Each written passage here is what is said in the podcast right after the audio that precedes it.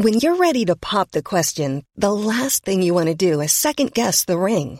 At Bluenile.com, you can design a one of a kind ring with the ease and convenience of shopping online. Choose your diamond and setting. When you find the one, you'll get it delivered right to your door. Go to Bluenile.com and use promo code LISTEN to get $50 off your purchase of $500 or more. That's code LISTEN at Bluenile.com for $50 off your purchase. Bluenile.com code LISTEN. Ryan Reynolds here from Mint Mobile. With the price of just about everything going up during inflation, we thought we'd bring our prices down. So to help us, we brought in a reverse auctioneer, which is apparently a thing.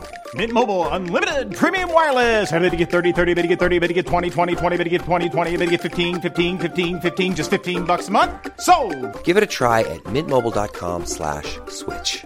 $45 upfront for three months plus taxes and fees. Promo for new customers for limited time. Unlimited more than 40 gigabytes per month. Slows. Full terms at mintmobile.com. Hi, this is Billie Jean King. This is Marion Bartoli. I'm Mats Wilander. This is Mary Carillo. I'm Stan Wawrinka. I'm Lleyton Hewitt. This is Yannick Noah, and you're listening to the Tennis Podcast.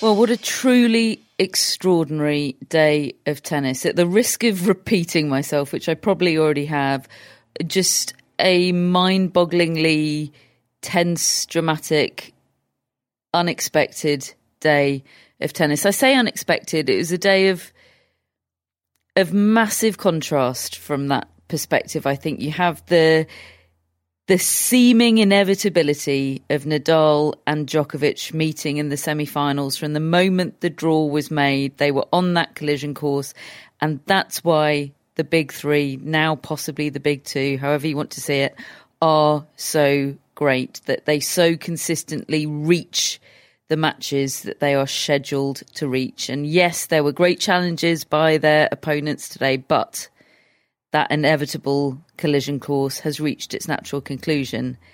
And then in the two women's matches today, you have the ultimate in the unexpected, in the surprise, in the other beauty of sport. We've kind of seen all the facets of the beauty of this sport today, both the expected and the unexpected, I think, and some COVID curfew drama to boot.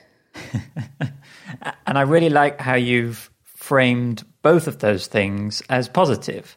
So often I see when the big three get to the final stages, people say, oh, it's really boring.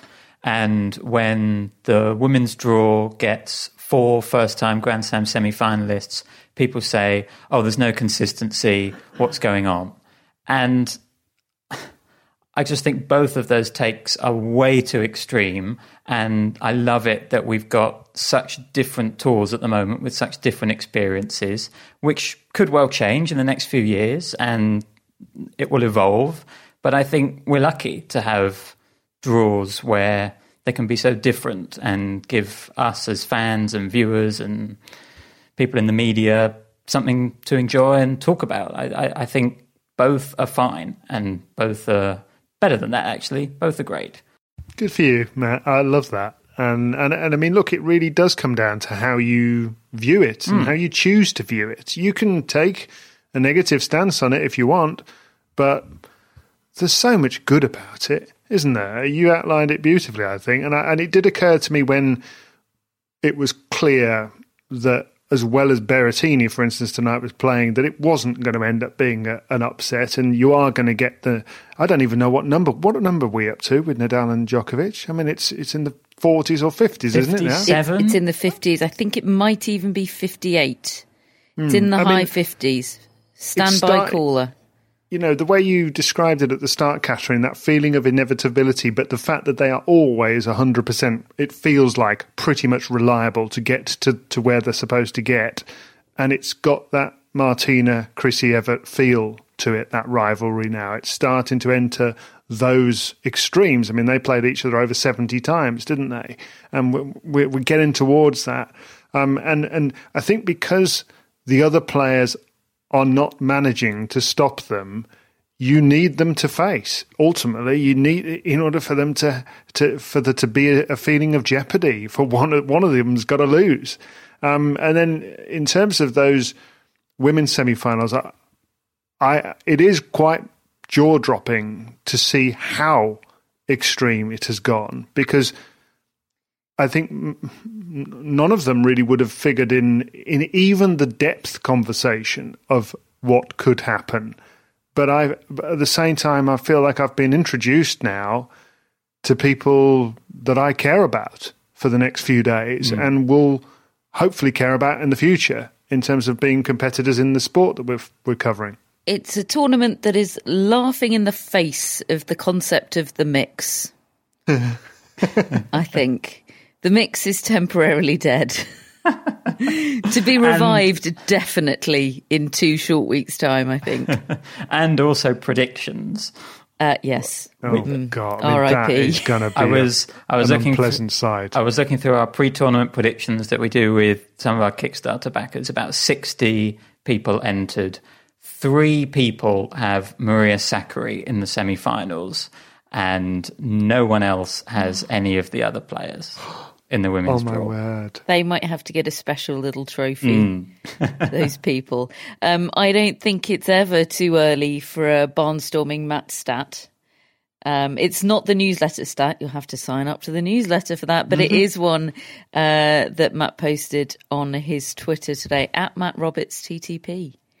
Uh, it, he's uh, just in case um, you're in doubt about that, whether it's the right one the picture looks a lot like Pierre-Hugues Herbert. yeah, yeah, that's that's the badger. Um, so Zidansek, Pavlyuchenkova, Krejcikova, Sakkari. Roland Garros 2021 is only the second major in the Open era to feature four first time Grand Slam semi finalists in the women's singles. The other one was the 1978 Australian Open in an era when not many top players travelled down under. So, in like for like Grand Slam major terms, this is a first time, really. You know, it it was quite a yeah, different landscape. To Australian Opens in, in, in the late seventies. I was thinking as well when when we were just describing it a little earlier how this will become one of those yardsticks, one of those sort of disqualifiers for nothing this dramatic could possibly happen because mm-hmm. this is the precedent now. Mm. Well, it's also a great feeling, I should say, when you've researched that stat and it comes off. that is how long did so that you, take? So you had it ready to go before the results point. were in. Yeah. On match, it's okay. So it did it did, well, I suppose the the result of the first match was inconsequential to the stat. It was correct? all about Sakkari. So it was only the second. It was it was all about Sakkari Swiatek. Okay, well let's deal with that one first because the defending cha- champion exited at the quarterfinal stage today in straight sets 6-4, 6-4 at the hands of Maria Sakkari, reaching a Grand Slam semi-final for the first time, making it two Greeks into the French Open semi-finals alongside Stefanos Tsitsipas, of course, and they've got a lovely friendship. They say lovely things about one another. It's all loveliness. Um, what was the story of this match today? Because Swiatek was in it for sure. It wasn't she. She wasn't her best, but she equally it wasn't just as simple as Swiatek had a horror show or Swiatek was injured. Yes, she received treatment on her right thigh in the early stages of the second set, and she referenced after the match that she had slept really badly the night before. She obviously, it was a little bit vague, wasn't it? But just not there physically. Um, the the extent of that, I'm not sure we'll ever quite know, but she definitely wasn't playing down the fact that she obviously wasn't 100%. But that that is not the whole story here. I, I don't think. What do you think, Matt? No, I agree. I think certainly Swiatek was a little bit off her game.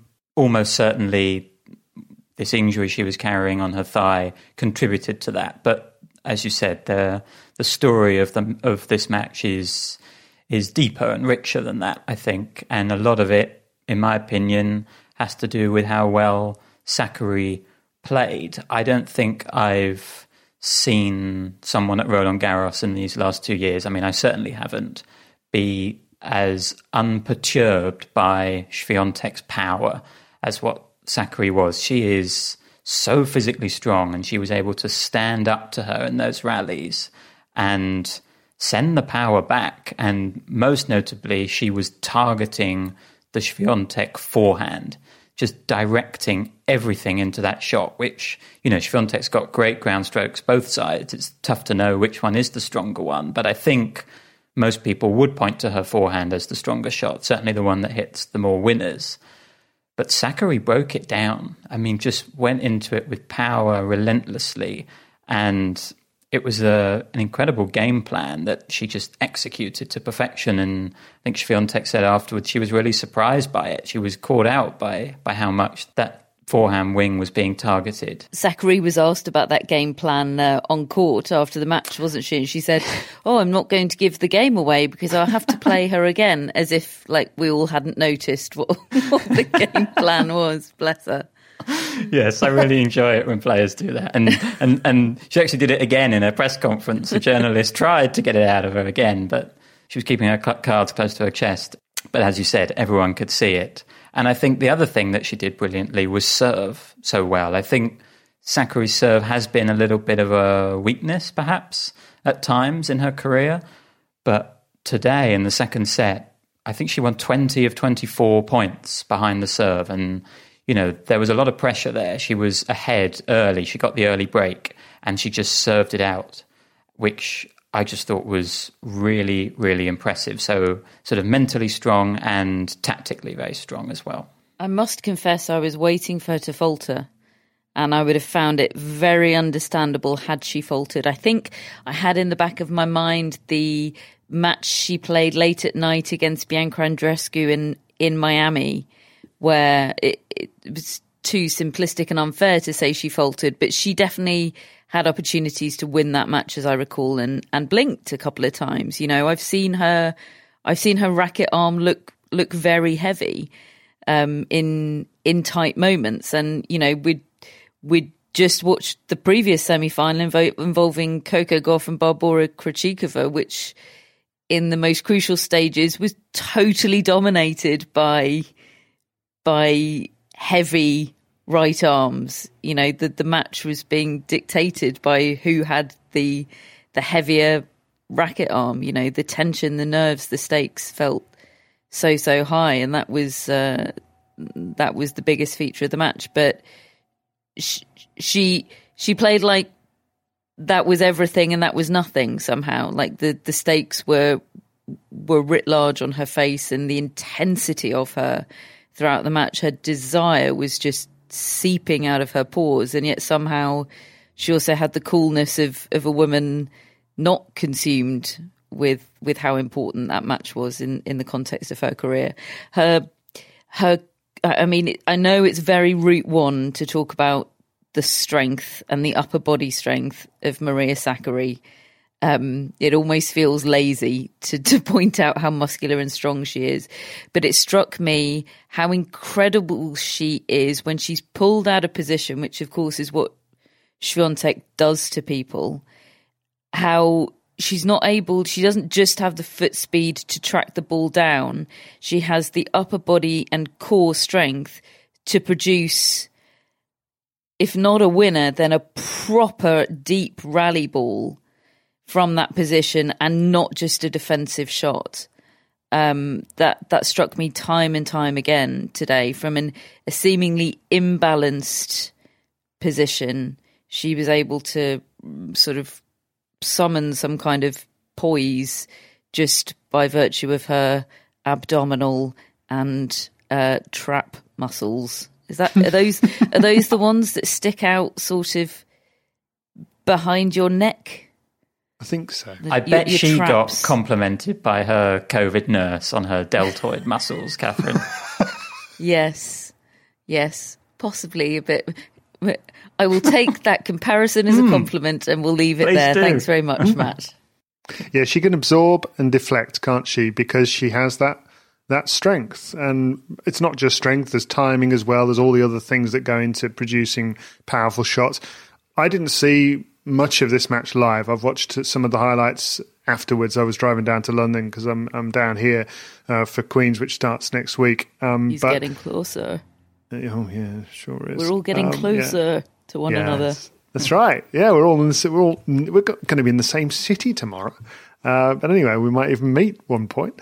Um, but the a couple of things that struck me about this victory is it feels like this is the day she fulfilled her potential. This is the day she just put it all together, where she's just been a, a number of parts that have a couple have worked and not the rest uh, over the years. And the one moment that really has stayed with me, and I was thinking about it while I was driving down, hearing commentary of her winning.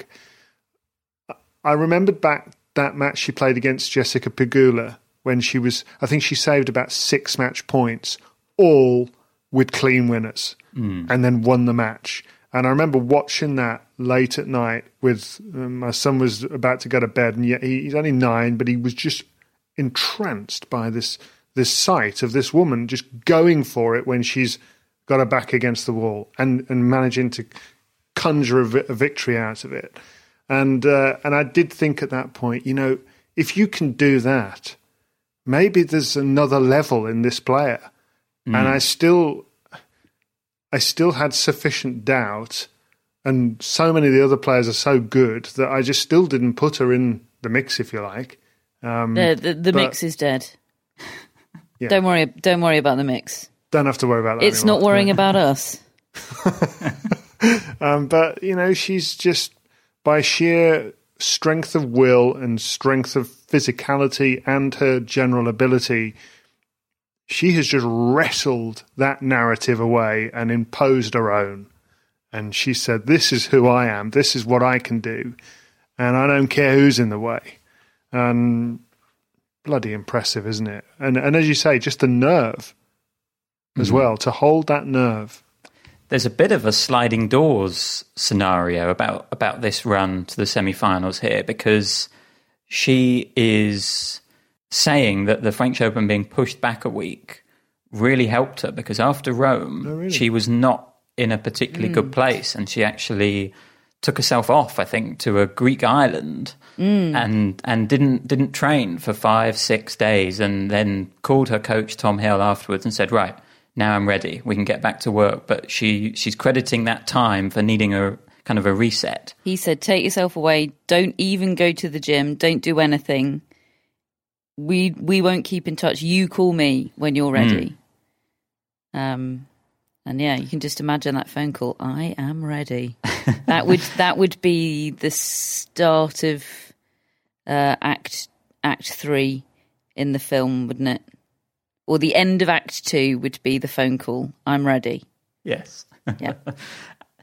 And I think that partnership that she's got with Tom Hill is particularly important in in these COVID times where you're spending an awful lot of time with your coach. You know, you're not allowed to, you know, eat with other players at the hotel. You're with your coach, for example. And I think they've built a partnership over two, three years now where they get on. And I think I think that's paying off. You know, lots of players chop and change their coach. I'm sure a lot of the time for good reason. But having stuck with Tom Hill for a while, they've they've just established this chemistry, this understanding, and I think a genuine friendship actually.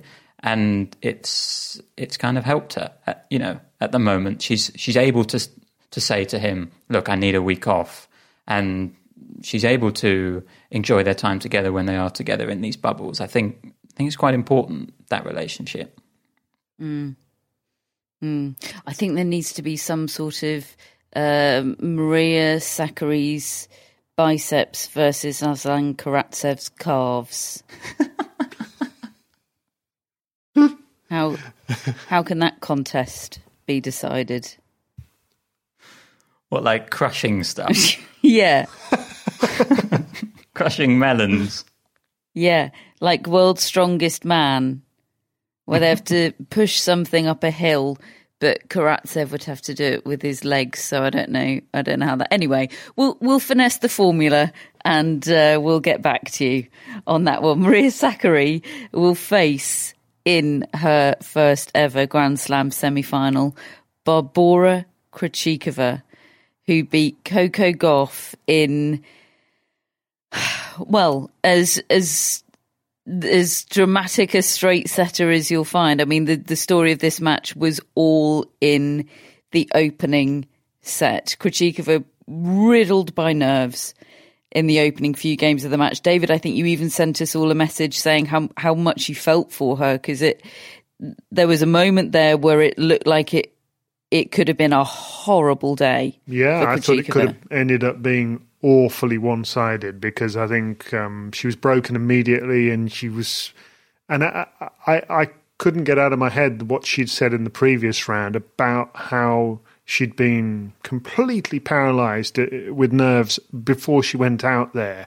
And then when she went out there, she was all right. But I, I did think, well, is there a point where actually that just becomes completely overwhelming. And I thought this could be the day. And I thought Gauff is the sort of player, she's so sort of busy and it can all go very quickly. But Krejcikova got herself level fairly soon in the match and at least then kind of was part of the match.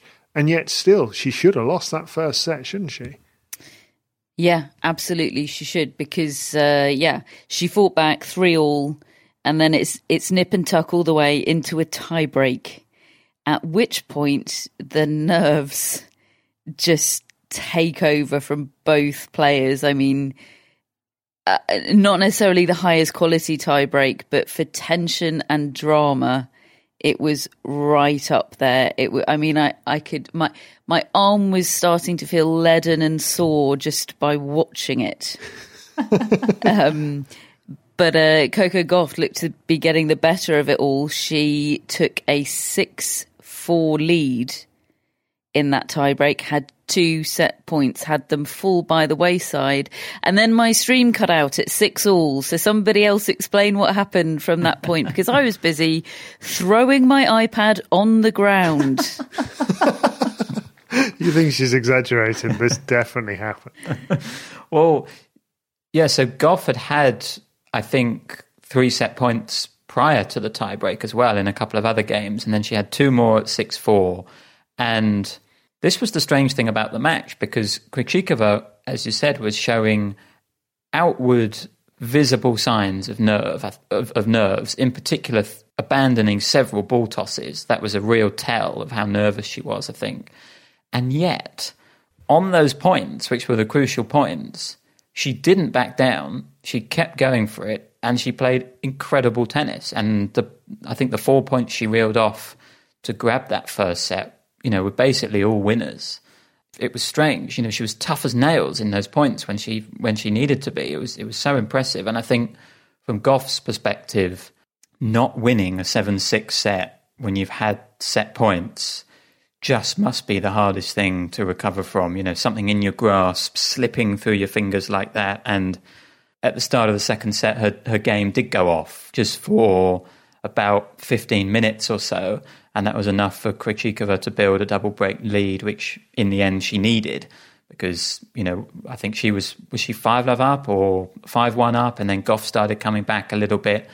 And I think eventually Krejcikova converted her fifth or sixth match point. Um, there, there, were so many nerves on display, and yet I was just impressed by how Krejcikova did manage to play through them, and you know, just keep going for it. Just just keep that positive mindset. I thought was was so impressive. It, it it'll hurt for Gauff this one undoubtedly because she's so fiercely competitive and as much as she's incredibly mature she also wants it all and wants it all now, doesn't she? She's she's impatient in the way that I, I think all champions were at one stage, and you know, I, I'm sure she won't yet be seeing it as as a learning experience, but I'm sure she'll look back on it as an important learning experience. I know that's such mm. a boring grown up thing to say. True though, But I it think is you're true. right with her. With her in particular, I think she will be once she's had time to just get over that immediate. She's she's borrowing the. Tsitsipas grief chamber just for a couple Yeah. of days, I think. At the moment, Well, it might doing be available. It might be available for her. She's hurling her iPad down as we speak, but she's uh, in the weeks to come. I suspect she'll be watching that match back, uh, as as painful as it is, because she will want to learn what happened and why it happened and what was going through her mind and how to correct it. Because she's corrected a lot of other little bits hmm. in her game over the last six to eight months, and I don't know. I just, I think the the the degree of disappointment and hurt for someone like her, especially the age she is, and also I don't know the, the kind of character I think she is. I don't know her, but my just impressions of her are that she she will be ultimately better for it because there'll be so much attention to detail that she ends up becoming almost impregnable in the long run, I think, because how do you get to her? That's what I think you'll end up seeing with her. In the words of her hitting partner, who I think is called Enzo, he apparently said to her, That match will make you a champion. And Wow. she said, I really do believe that. Yeah, uh, that that adds up to me. It really does. What a great line. Oh, Enzo can come on the pod. He's got a he's got Enzo a turn of Zidane- phrase up his sleeve. Enzo and whoever Zidane's uh, coach is. yes, Yes, he's been great. Zidane Sheck. I will get it right, Zidane folks. Yes, yes, we are trying. Um, so, what about Krejcikova then? Um, obviously, just just an incredible moment for her. I mean, we've you know we've been we've been swept up in Krejcikova Krejcikova all fortnight, haven't we, David? I know you have in particular. I get emotional every time Um, yeah, she talks. yeah, I don't know what it is about. it. really I think does. it's it's the Novotna thing. I think because I I was a, around watching live when Novotna was going through her misery at Wimbledon, and then the ultimate. It's the ultimate fairy tale, isn't it? Really uh, at Wimbledon. I mean, obviously her. Her story has ended tragically, as we know, and because she coached Krejcikova, and Krejcikova keeps so openly talking about it in such a I don't know. It disarms me every single time, and uh, she just seems such a lovely person, and and I love the way she's just transferred her game from doubles into singles, and and overcome what was clearly real fear and panic about ever making it as a singles player, and uh, she's just blossoming in front of our eyes this fortnight. She has done all year, but look at this. I mean, the semi finals of the French Open, and look at the people she's beaten along the way. I mean, her game stacks up against anybody. And that's really interesting to because she's different. Well, we'll see her again in action tomorrow. Both women's uh, semi finals will take place in tomorrow's day session.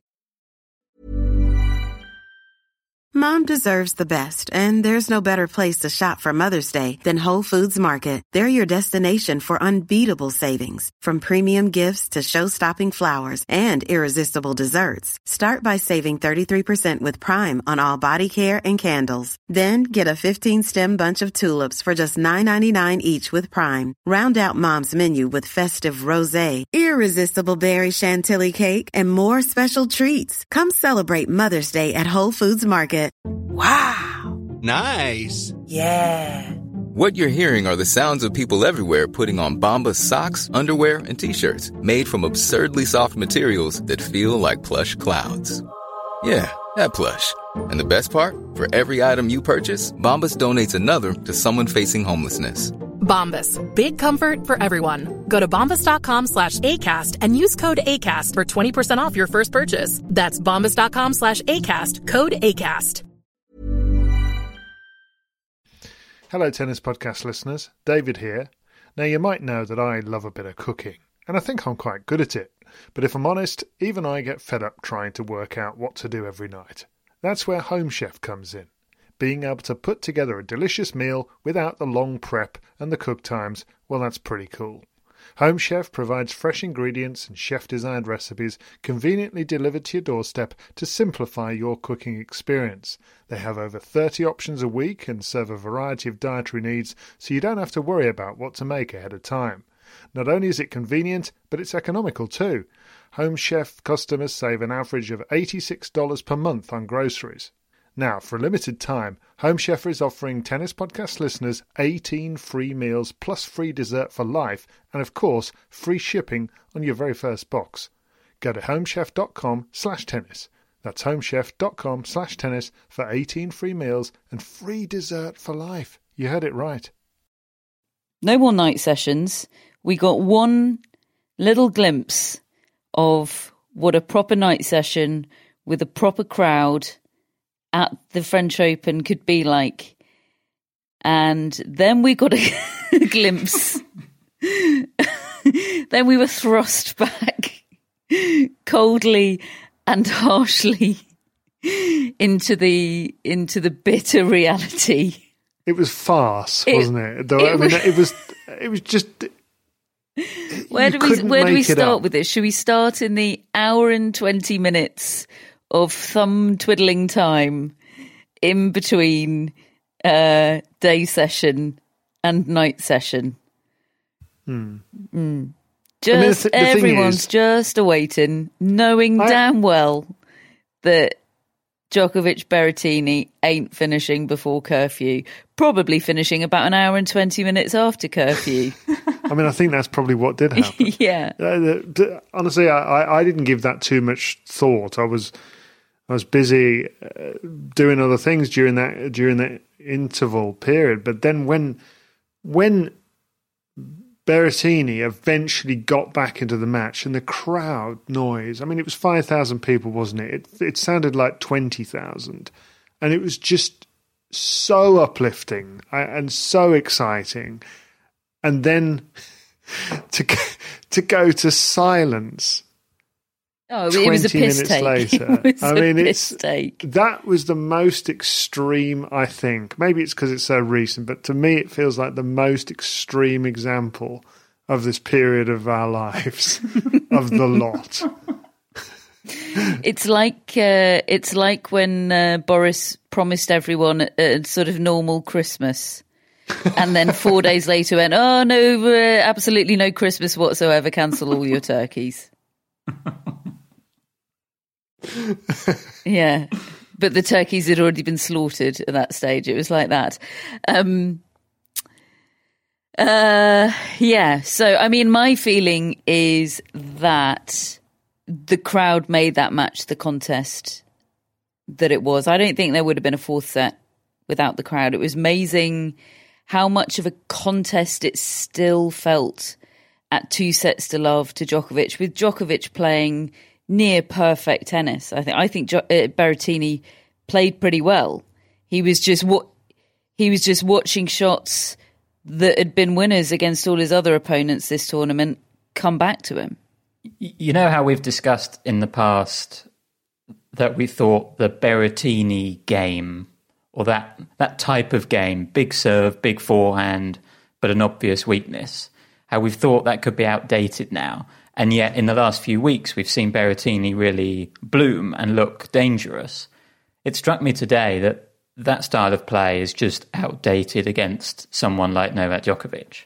And I think it is against Nadal as well. That the way they are able to hone in on that weakness and exploit it is extraordinary. I mean, it's, Cruel, it's all, isn't it? It's all very well saying hit to Berrettini's backhand, but when he's pummeling shots at you, it's blooming hard to get it on his backhand. And yet Djokovic manages it off 130 mile an hour serves and off huge forehands and just just diffuses, deflects, and sort of dissects his game. And it, it was him at his best in those. I mean, for most of the match, really, but particularly those first two sets he, he was so dialed in because he knew that people were talking about Berrettini because he knew that Berrettini is he's gone up a, a level. He's dangerous now, and he was he was ready for whatever. And the crowd as well. I think it puts a premium on the senses for someone like Djokovic, and and it was getting it was getting pretty antsy out there as well. There was some aggression right from the start. There was some. I remember him turning around and having a go at some people in the crowd, and he roared at them. And then, as as it wore on, I mean, he, he took over and he he sort of just he was like he was on autopilot really. And Berrettini, I felt, was shocked in that second set. He did not know what to do. Really, it wasn't his the stuff he does was no longer working. And actually, great credit to him that he fought back and and won that third set. And he did it. He had to do it with inspiration. He had to play the peak of his ability to win that third set, and he did. Fair play, and it would have been at least interesting to have seen set four with a crowd. But I mean, he still did a pretty good job to make it close, didn't he? In in the fourth set. Yeah, yeah, he did. I, I think he. I think, but the players had. What happened for anybody that doesn't know is obviously we have had other matches on the outside courts interrupted by the the curfew um, at this tournament, but it's been you know there's been sort of a, a, brief pause in play with the players on court as you know the extra people shuffle out. But what happened with this was the atmosphere was such that people didn't want to leave. It was Australian Open esque, and it was clear that in order to get people to leave or at least I think this is what I'm interpreting that this is what was, was happening. They needed to get the players off off the court and sort of officially suspend play um, in order to get stewards out and do whatever strong arming was required to to get people to leave and adhere to curfew. And there were some pretty stubborn people in that stadium refusing to go. So it was like an official curfew interruption long enough that they had to have a three minute warm up again, um, which really put the nail in the coffin of how weird it was. I thought the yeah. it was like okay, this is it really highlighted this is just a new match now. Um, it was so it was just being plunged into an ice cold bucket of water and so tough for both players so yeah. so tough for them um that there was the most extraordinary reaction from Novak Djokovic on match point after winning that contest, which, given to quote Andy Murray, even at two sets to one, even with Matteo Berrettini having won the previous set and seemingly on a roll, Andy Murray tweeted that he would put his house on Novak Djokovic winning that match. As much as everyone was enjoying Berrettini bringing it and making a match of it and making it fun, I'm not sure you could have found anybody that thought at that stage that Berrettini might actually be winning it. But Djokovic's reaction suggested that he thought there really was a risk of him being dragged deep there, that he really did fight his way through something extremely big there, or maybe it, maybe what he fought his way through was something internal. I don't know, but he was a man that has that just fought his way through something and was releasing the emotions of it in a way. You know, we have seen some guttural roars and some chest thumping from Djokovic in the past. We've seen some shirt ripping accompanying it as well but the look in his eyes tonight shook me. I've not I've not seen anything like that before I think from he Djokovic. did one before, and it would have been again in an empty stadium because it's amplified and it's by the fact that there's nobody there, and and it's done in an empty stadium and it's echoing around Philippe Court Philippe Chatrier. I, I don't think I've ever seen anything quite like this in terms of the aggression in him, the anger or the frustration or whatever it is that's that's making him do that. I actually think stress causes it, and uh, so obviously, I mean, he's playing brilliantly. The guys come back at him. It's all this stuff, but the big thing, the trigger moment, I think, was the fall when he fell and he cut his hand, and he he got dirty in the clay and he doesn't like it. He didn't like that feeling of being flat on his face, having lost his footing, not trusting his footing for a moment or two, and he was dusting himself. You could see in his face, he was like, I can't believe this. I can't believe this is happening. You know, look at the state of me. That's that's the vibe he was giving off to me. He was he was just irritated by it all, and then yeah, I mean, it, it shook me as well. I have to say, you just like, what are you doing? and and that frustration we see from Djokovic often is accompanied by a racket smash or some kind of roar during the match, and this just felt completely pent up. I've just quickly had a look at his press conference transcript and if, to see if he was asked about that reaction, and he was. And he said this match had it all: falls, crowd, break. It was a lot of intensity. I felt under tension the entire time. I missed some of the chances to end the match in the third set. I didn't want to give him opportunities to dictate the match. It was super stressful to constantly be under pressure on my service games. The reaction in the end was just me liberating that tension that was building up for the entire match. So Mm, I mean, makes total sense. Doesn't quite explain just how raw and how intense it was, but certainly it gives an indication of where it was coming from. Mm. So there we have it. Episode 58 it will be of Novak Djokovic against Rafael Nadal because Nadal earlier on in the day session had beaten Diego Schwartzman uh, himself in four sets. Schwartzman just doing the most tremendous job to to make a match of that. And I know that sounds I I can hear the tone of voice in which I've said that and it sounds patronizing and dismissive, doesn't it? And it's it's not fair to Diego Schwartzman, but he did he did do a brilliant job of making that match as entertaining and as much of a contest as it could have been. He just was never going to win it.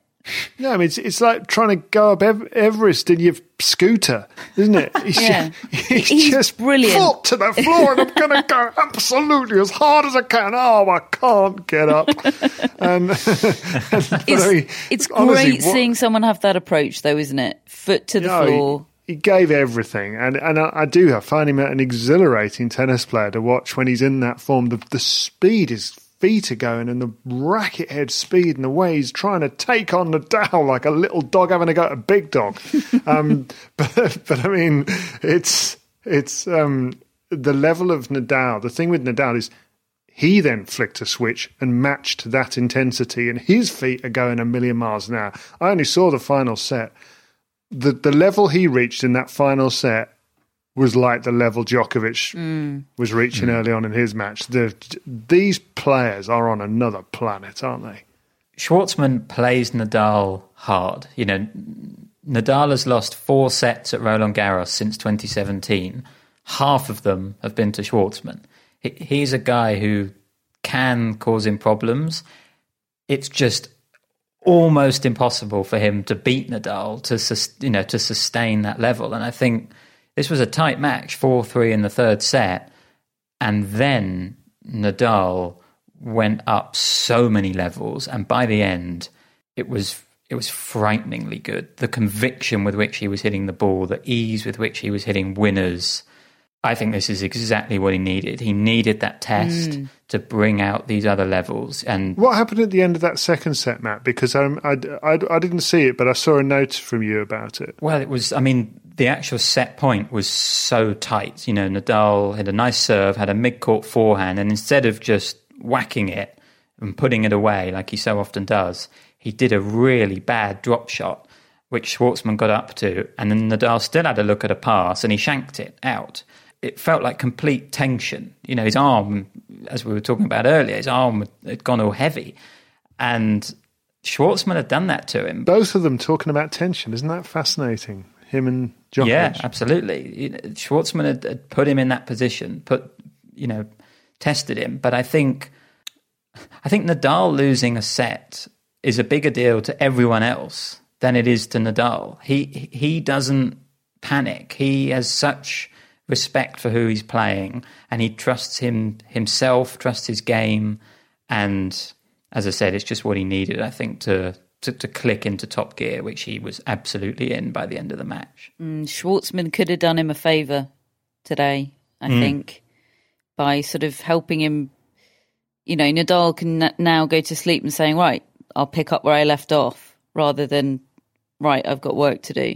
Mm. Um, we'll have time tomorrow to look ahead to Nadal against Djokovic, episode fifty-eight, which is which is just extraordinary. It's it's a way to go before it's at Evert and Navratilova levels, but as you say, David, it's uh, it's on the way. But of course, we do have the two women's semi-finals tomorrow, both of them in in the day session. Anastasia Pavlyuchenkova against Tamara Zidansek is first, and that's followed by Barbora Krejcikova against Maria Sakkari. Before that is the mixed doubles final, and that is Joe Salisbury of uh, Great Britain, of course, and partner Desirae Krawczyk against unexpected Aslan Karatsev and Elena Vesnina. Aslan Karatsev could be a French Open champion by tomorrow. I, I mean, I still can't believe he's in the mixed doubles final. But anyway, I should learn to expect the unexpected from Aslan Karatsev. Uh, on the, the Simone Mathieu court, it is men's doubles semi-finals. Uh, Pablo Andujar, Pedro Martinez against uh, unexpected Alexander Bublik. Anyone else surprised by that? No, just me. Uh, and Andrei Golubev is uh, is his partner. That's the uh, all uh, Kazakh pairing. And the other men's doubles semi final is Pierre-Hugues Nicolas Mahut. The dream is still alive uh, against Juan Sebastian Cabal and Robert Farah. The boys and girls events are at the quarter final stages. Uh, the girls' top seed is called Kasintseva. So it's sort of a Kasatkina uh, Putintseva hybrid. I don't know if she plays like that, but uh, I'll make a point of of watching her play at some stage. She's in the quarterfinals tomorrow. Taking I would watch a hybrid of Linda those two. That sounds Noskova, uh, who is seventeen, no, sixteen years old. Not often you meet a, a teenage Linda these days, is it? But anyway, Sure, we've had that joke before, but I like it. uh, and the top seed in the boys uh, is still in as well. Juncheng Shang. Uh, he is playing uh, Sean Cuenin. Cuenin. Oh, he he beat Leo Borg today. I Oh. think, that top seed. There we go. Uh, so that is your action for tomorrow. Who's winning the women's semi-finals? Oh, that's a great question, isn't it? Um, Don't stall I- for time, David. Come on. I have gone for Zidansek to win that one and to face Sakkari, I think. Matt? Gosh, I mean, genuinely no idea, but I think I've gone for Pavlyuchenkova. I might go Krejcikova. I don't know. I just think having to follow beating Swiatek feels like quite a difficult task, but God knows. Tough. So interesting. tough Mm. tough one for the for the players that played today i Mm. think i mean obviously that's what they're used to in tour level events but they're also used within this event to the rhythm of day on day off it's not necessarily about the the physical recovery i know neither of the matches today were massively long but just that that grand slam rhythm um, just is just a completely different thing, isn't it? But um, I suppose it's the same same for both players uh, in that semi final. Uh, so that's today and tomorrow. Goodness me! I mean, I'm going to stop. I'm going to stop expecting things from this French Open because, um, yeah, every, everything my mind conjures does not come to pass. Uh, it's a good job I'm not entered in any form of predictions contest. Oh, wait.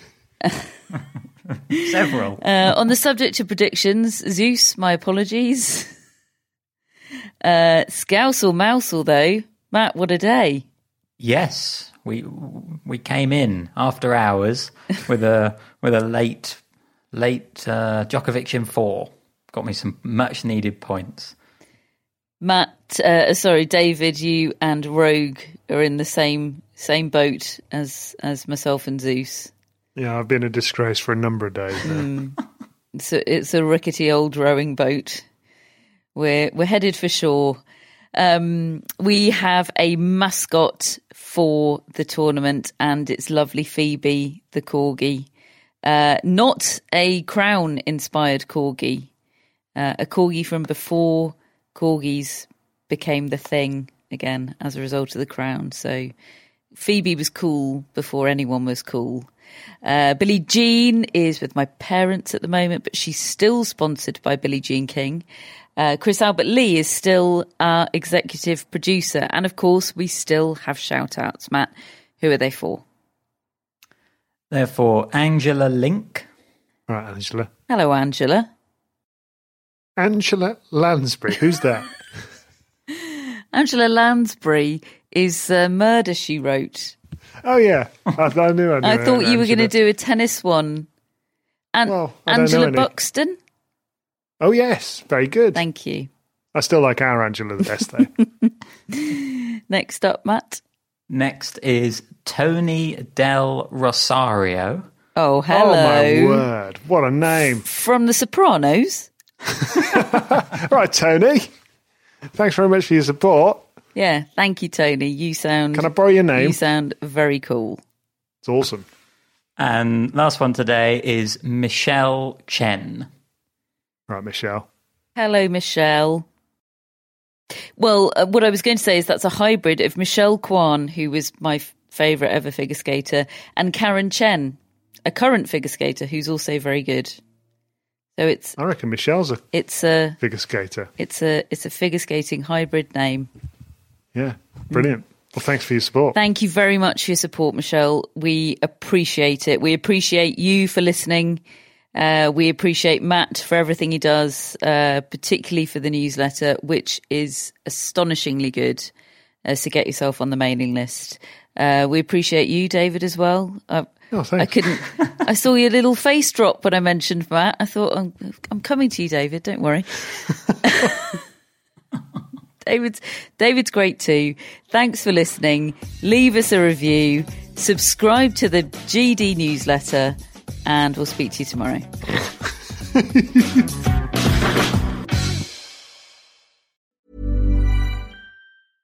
Mom deserves the best, and there's no better place to shop for Mother's Day than Whole Foods Market. They're your destination for unbeatable savings, from premium gifts to show-stopping flowers and irresistible desserts. Start by saving 33% with Prime on all body care and candles. Then get a 15-stem bunch of tulips for just $9.99 each with Prime. Round out Mom's menu with festive rosé, irresistible berry chantilly cake, and more special treats. Come celebrate Mother's Day at Whole Foods Market. A lot can happen in the next three years. Like a chatbot may be your new best friend. But what won't change? Needing health insurance. United Healthcare Tri Term Medical Plans are available for these changing times. Underwritten by Golden Rule Insurance Company, they offer budget friendly, flexible coverage for people who are in between jobs or missed open enrollment. The plans last nearly three years in some states, with access to a nationwide network of doctors and hospitals. So, for whatever tomorrow brings, United Healthcare Tri Term Medical Plans may be for you. Learn more at uhone.com.